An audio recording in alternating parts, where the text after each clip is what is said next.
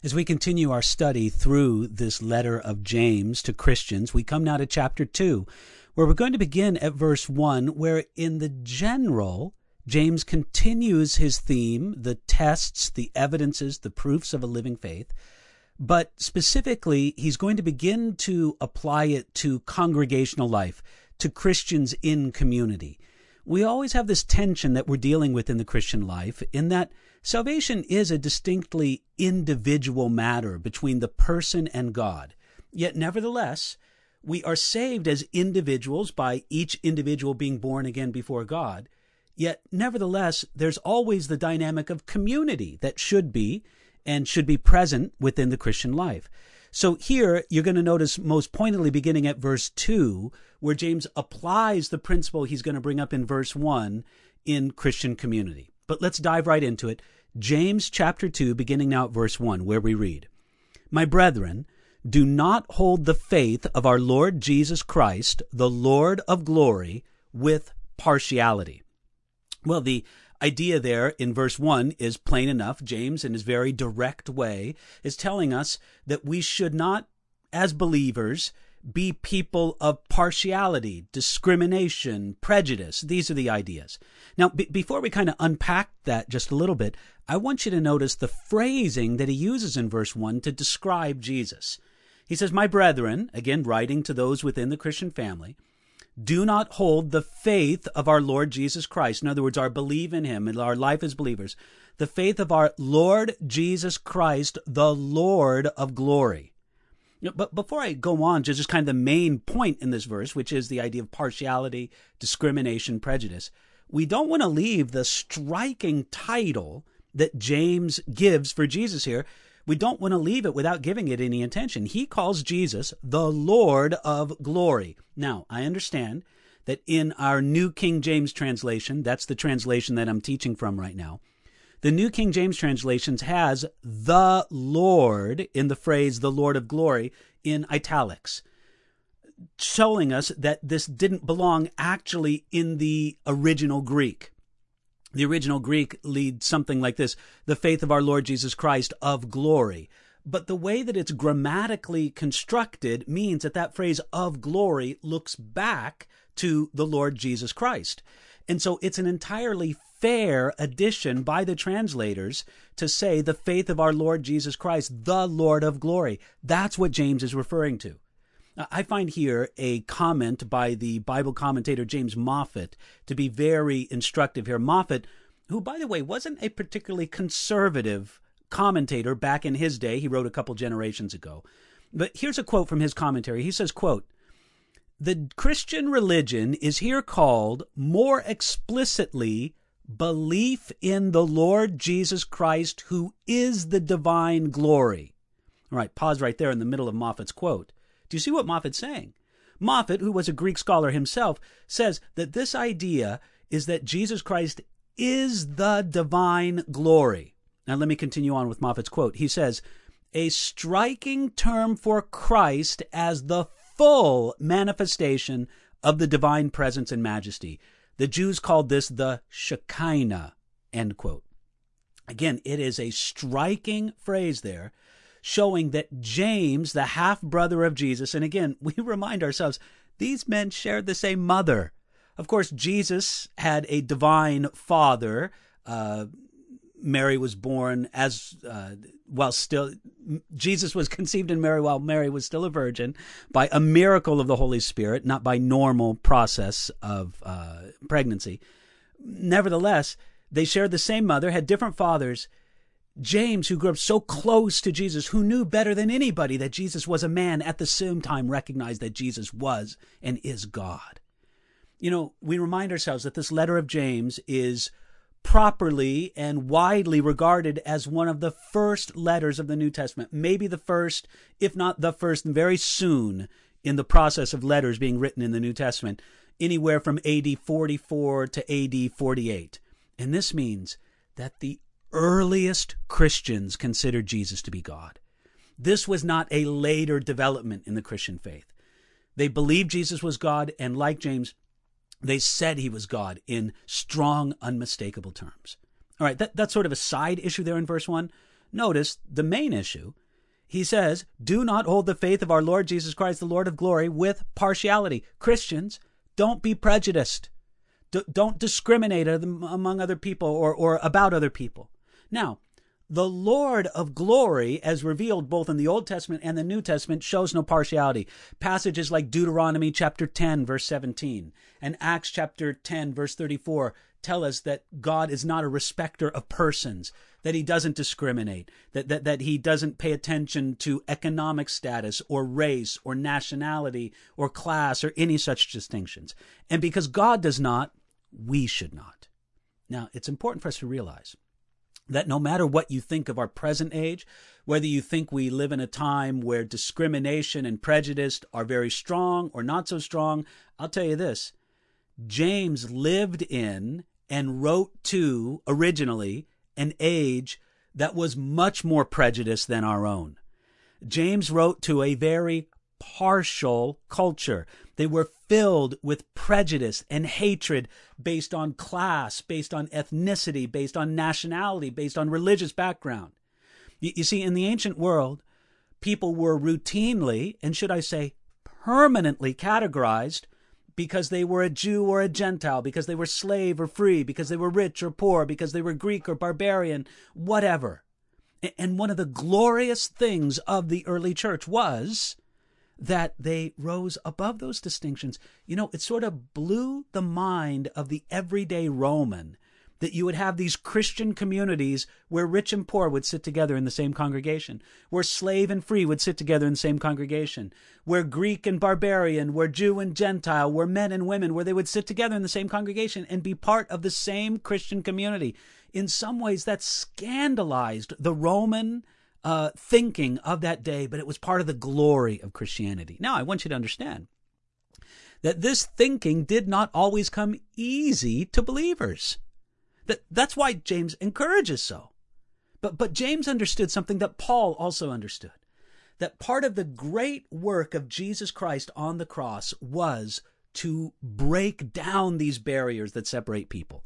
That's why Paul writes in a passage like Ephesians chapter 2 verses 14 and 15 where he's speaking mainly about the division between Jew and Gentile where he says this. Uh, again, I'm reading from verses 14 and 15 from Ephesians chapter 2. For he himself is our peace. That's a reference to Jesus Christ. For he himself is our peace who has made both one and has broken down the middle wall of separation having abolished in his flesh the enmity that is the law of commandments contained in ordinances, so as to create in himself one new man from the two, thus making peace. Do, you see what Paul describes there in Ephesians chapter 2, verses 14 and 15? That Jesus, through his work on the cross, broke down the wall of separation between Jew and Gentile. But listen, th- that's what Paul's speaking, but it doesn't only apply to Jew and Gentile. He broke down the walls between races, between classes, between nationalities, between ethnicities. We can be one in Jesus Christ, and that is the glorious news of the gospel of Jesus Christ. Now, that being the case, how important is it for us to hear the exhortation of James do not hold the faith of our Lord Jesus Christ, the Lord of glory, with partiality? Now, starting in verse 2, he's going to speak about how this partiality could manifest itself, show itself in the Christian community. Check this out, starting now at verse 2. For if there should come into your assembly a man with gold rings, in fine apparel, and there should also come in a poor man in filthy clothes, and you pay attention to the one wearing the fine clothes, and say to him, You sit here in a good place and you say to the poor man, You stand there, or sit here at my footstool. Have you not shown partiality among yourselves and become judges with evil thoughts? That's James chapter 2, verses 2, 3, and 4. And I love these verses because in it, James paints a very vivid picture. I mean, we just enter right into it. You can see it in your mind's eye, can't you? there you are at a church service and you can imagine your modern day church service or you can imagine a church service from the early church days where there they are the believers are gathered together and in walks a man who's obviously wealthy i don't know if he pulled up in a plush chariot I don't know if he was wearing many gold rings. That's what James mentions. A man with gold rings in fine apparel. By the way, D. Edmond Hiebert, in his commentary on the book of James, explains that rings were a very prominent way that a Roman man, or I suppose woman as well, would display their wealth. And matter of fact, in Rome, there were certain stores or shops where you could rent a ring for a special occasion. Uh, so that you could kind of put on the image of being more wealthy than you were. It's funny how things really don't change from uh, one millennium to the next, do they? Uh, people are always trying to impress people and make people think that they're more wealthy than they really are. In, in any regard, we have the picture of the man with gold rings and he's in fine apparel. And everybody knows this man has money. And, and, and what happens? Well, uh, there also comes into the church assembly a man in rags. Today, we'd probably call him homeless. He doesn't have much money. The, the wording used in the original language here in James chapter 2 here uh, of the poor man in verse 2, it describes a person who's very poor, uh, one who's a beggar. That's the kind of person who walks in. Now, when the rich man comes in, you pay attention to that one. You say, Here, sit here in a good place. Can I get you a cup of coffee? Are you comfortable? Welcome to our church. Do you have any questions I can answer? You, you really go overboard with the hospitality. But what do you say to the poor man? To the poor man, you say, Hey, no seat for you. You stand over there. Oh, you want to sit somewhere? Come, you can sit at the, on the floor at my feet. Now, you could say that the problem that James is drawing attention to in this passage, it's not so much the good treatment of the rich man as it is the bad treatment of the poor man. If you treated the poor man with the same kind of care and concern that you treated the rich man, everything would be fine. But the fact that there's something wrong in your heart is displayed in the fact that you treat the rich man one way and you treat the poor man a different way. You treat the rich man very well, you treat the poor man like dirt. And this is the great problem that James points out here. So much so that he says here in verse 4, did you notice this phrase in verse 4? Have you not shown partiality among yourselves and become judges with evil thoughts? You see, there's something evil in your thinking. You're not thinking right. By the way, I love this, how consistent this is with the rest of the New Testament, where Paul says that an important part of our Christian growth is to be transformed by the renewing of our mind. He says that in Romans chapter 12. So again, how we need to be transformed by the renewing of our mind. We need the evil thoughts uh, just transformed by the Word of God, by the Spirit of God, by that work in our life. And how do you know that you have evil thoughts? Well, if you're showing the kind of partiality that's being shown here, that's one way you can. I'm not trying to say it's the only way, but it's one way you can know it. The evil thoughts were evident by their actions of prejudice and partiality. And I can think of at least three ways that this partiality shows wrong thinking, shows an evil heart. Number one, to show partiality in this way that James describes shows that we care more for outward appearance than we do for the heart. Do you remember that passage from 1 Samuel chapter 16 verse 7 where Paul uh, Paul where God speaks to Samuel and he tells them he tells him for the Lord does not see as man sees for man looks at the outward appearance but the Lord looks at the heart. God looks at the heart, so should we. And sometimes we're very quick to judge, well, this must be a good person. Look how well he's dressed. Look um, how much status he has as reflected by the car that he drove up in or the clothes that he wears. This must be a good man. You could be very wrong in that estimation, couldn't you, judging only by outward appearance? And sometimes you look at a person, well, look at them. They're dressed practically in rags. They don't have much. This must be a person of bad character. Not necessarily. Don't judge only by outward appearance. Ask God to give you wisdom to judge a man or woman by the heart. That's the first mistake. The second mistake is that to show partiality in this way shows that we misunderstand who is important and who is blessed in the sight of God. Sometimes we assume that if a person has riches, wow, what a blessing for their life. Brothers and sisters, not necessarily. We know, do we not, that sometimes riches are a curse to a person. Riches can be a hindrance to the kingdom of God. There are people who have untold anxiety and stress and problems in their life because they have so much that they worry about it constantly. Uh, they, they have so much that they can't let go of it and really live a life that's focused on the age to come. They're obsessed with everything they have in this present age. No, we make a wrong estimation when we think that to be wealthy automatically means that a person is blessed, that a person is honored by God. And here's a third way to show partiality in the way that James describes here shows a selfish streak in us. Usually, why is it that we favor the rich man over the poor man? Why? Because there's something in me that says the rich man can do something for me that the poor man probably can't. Listen, that is just selfish. I'm looking at people for what I can use them for, what they can give me, instead of how I can love them, instead of who they are in Jesus' name. So, no, these are three big mistakes that we can make uh, when we have this sort of evil thought of partiality, we care only about outward appearance. We give too much estimation to material wealth, and it displays that we have a selfish streak within us. Now, James is going to continue to develop this idea starting now at verse 5. Take a look here, starting at verse 5. He says, Listen, my beloved brethren, has God not chosen the poor of this world to be rich in faith and heirs of the kingdom which he promised to those who love him? But you have dishonored the poor man. Do not the rich oppress you and drag you into courts?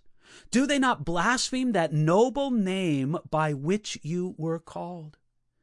You see, James is saying that when we show this partiality to the rich and against the poor, because please remember, the problem isn't that you're being too nice to the rich man.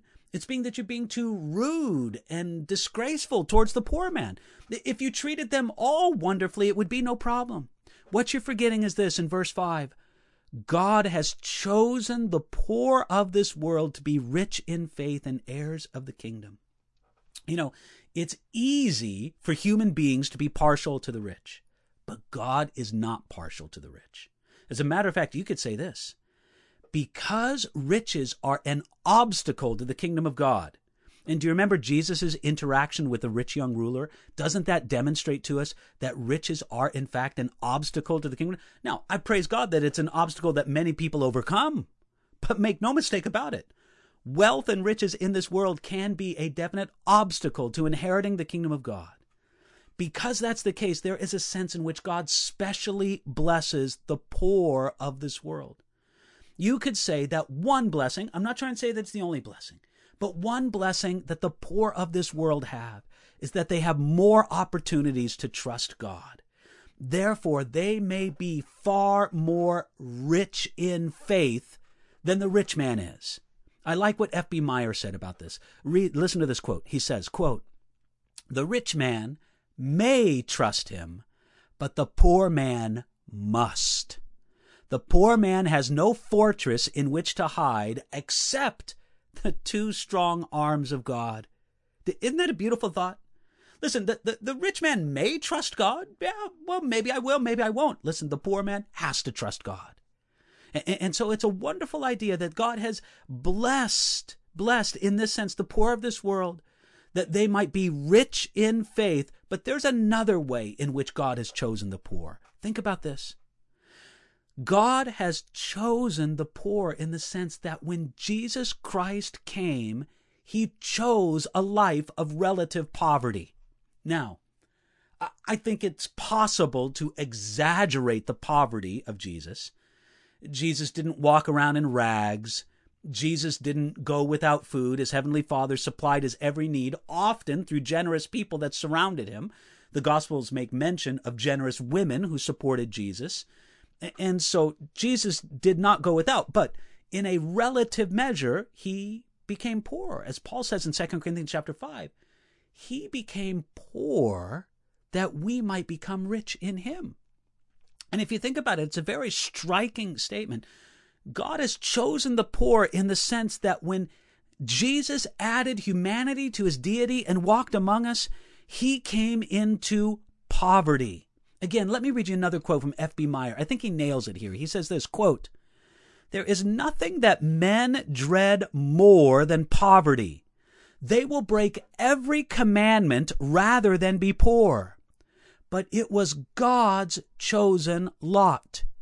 He had one opportunity only of living our life, and he chose to be born of parents too poor to present more than two doves at his presentation in the temple. Make no mistake about it, that in Jesus's one opportunity, in the one time God said, I will add humanity my deity and live among men, he came when he could have come as the richest man who ever lived. He chose the poor, thus identifying with the poor. And this is another way that God has chosen the poor.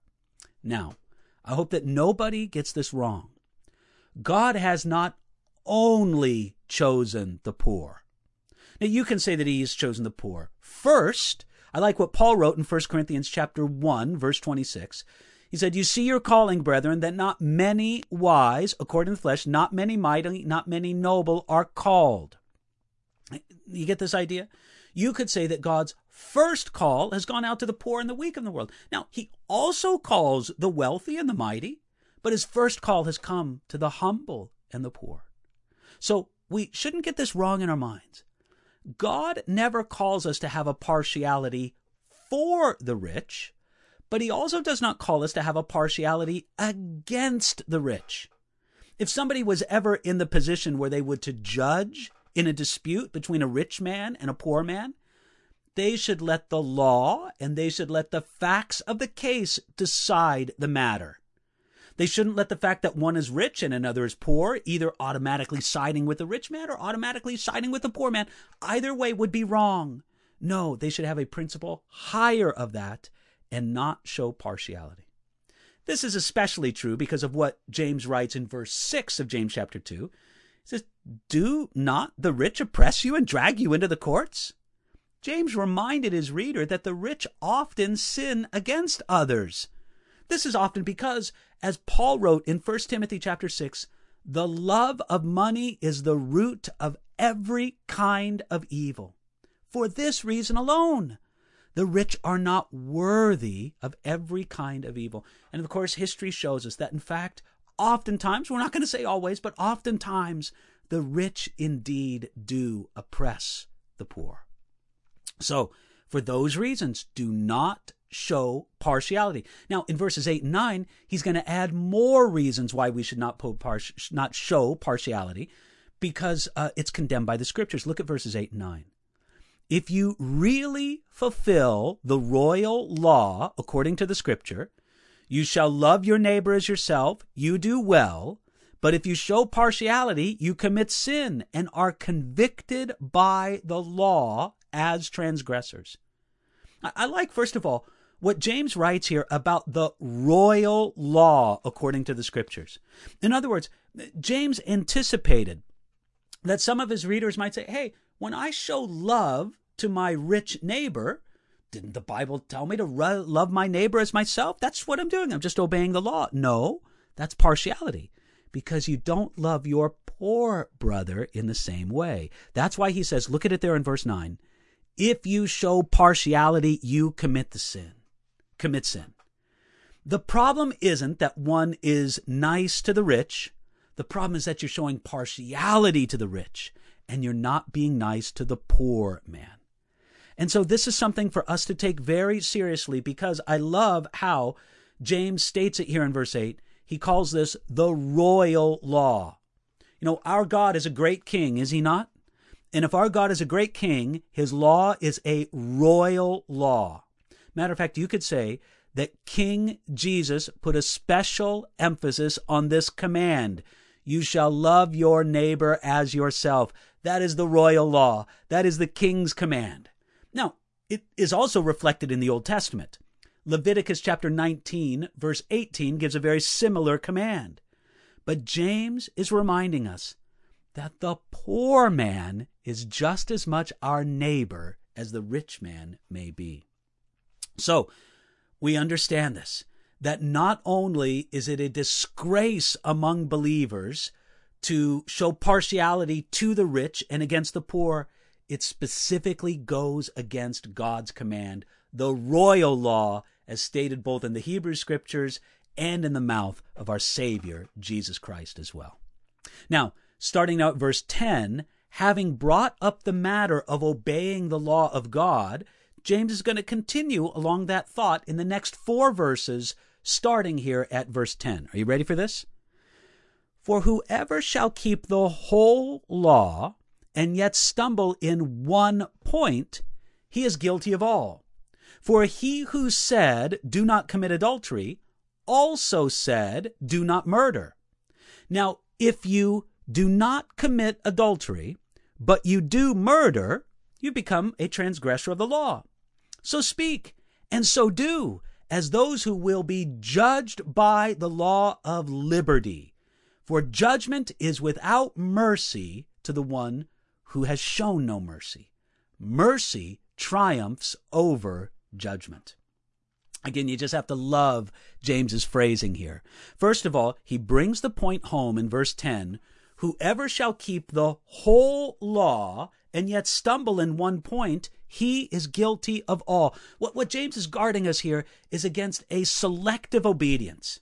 You know, the kind of person who sort of says they will pick and choose which commandments of God should be obeyed and which could be safely disregarded. You, you can't say this I like God's command against murder, so I'll keep that one. But I don't like his command against adultery, so I'm going to ignore that one. God cares about the whole law. Now, this is something that the Apostle Paul spoke about, especially in the book of Romans. That if someone breaks the law in one aspect, they've broken the law in its entirety. And this reflects some of the rabbinic teaching that was out there in the New Testament days. That the whole law must be kept if someone is going to be justified by the law. Matter of fact, Adam Clarke quotes a rabbi named Rabbi Yochanan who says this quote, But if a man do the whole with the omission of one, he is guilty of the whole with the one. Again, the idea is simply this. Many ancient rabbis taught, again, I won't say all of them taught this, but many ancient rabbis taught this same principle that's reflected in the Old Testament and the New Testament that you break the law in one, you've broken it in the whole. Now, we need to pause right there at the end of verse 10, where he says, Whoever shall keep the whole law and yet stumble in one point, he is guilty of all. Does not the truth of that statement make you run to your Savior, Jesus Christ? Does it not make you say, if I've broken the law in one aspect, I've broken it in every aspect? I need a Savior. And you know what the truth is? You do need a Savior. And I need a Savior. And everybody needs a Savior. That's why we preach Jesus Christ as the Savior of the world. And that's why we understand what James understood that nobody is going to get to heaven because of their law keeping. Rather, we get to heaven because there's one man who kept the law perfectly on our behalf. That's Jesus Christ. There's one man who died to pay the penalty of sin that my broken law and your broken law deserves. And we look to Jesus Christ as our Savior, as the one who fulfilled the law on our behalf and the one who paid his life as a substitute for every time that we did break the law. This is wonderful stuff. Now, in light of that fact, though, that we can't be selective about our obedience to the law, so in verse 12 he says, So speak and so do as those who will be judged by the law of liberty. We are under the law of liberty. It has liberty, but it is still nevertheless the law that must be obeyed and that we will be judged by. Now, I, know what you might say. You might say, listen, David, I thought that my judgment was over because I'm not going to appear at the judgment seat of Christ or the, the uh, rather the, the great white throne of judgment, I should say. Um, I thought I'm forgiven of my sins. Well, we are. But the Bible says that we will appear before the judgment seat of Christ. That's in 2 Corinthians chapter 5 verse 10 there is some judgment that we will face for how we have lived in this life. And so we have a law. It's a law of liberty, but it is a law nevertheless. Therefore, verse 13, for judgment is without mercy to the one who has shown no mercy. You know, as people who will be judged by the law of liberty, we should always show mercy to other people by refraining from partiality, discrimination, prejudice. The mercy we show will be extended to us again on the day of judgment because we need mercy to triumph over judgment. You know, we said it in our early studies through the book of James that the book of James seems to have been written by someone who remembered what Jesus taught in the Sermon on the Mount.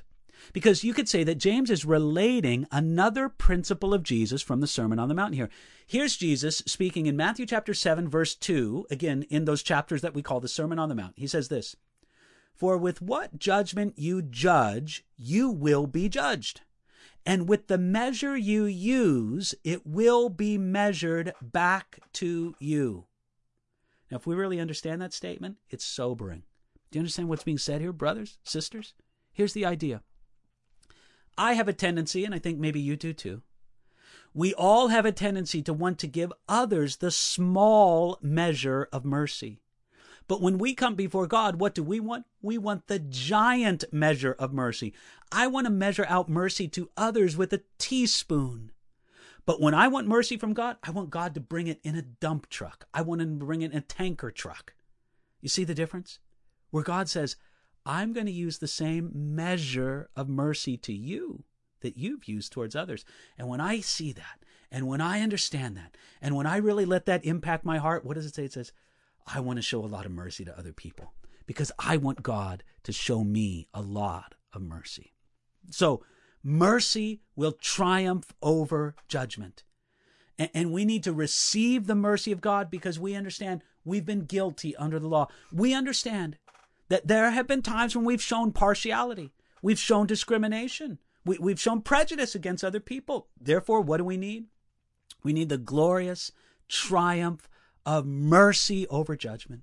We need to flee to Jesus Christ as our Savior, to forgive us our sins, to cleanse us from our evil thinking and our wicked hearts, and to say, Yes, there's a new start in Jesus Christ you know, we, we talk a lot in the world today about people having prejudice and uh, discrimination and partiality and all the rest.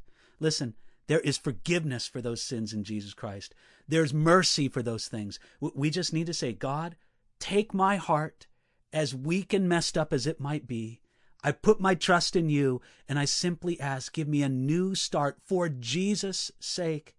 I want to live under that royal law under that perfect law of liberty. And I want you, God, to work in me a merciful heart towards others because I need a lot of mercy from you.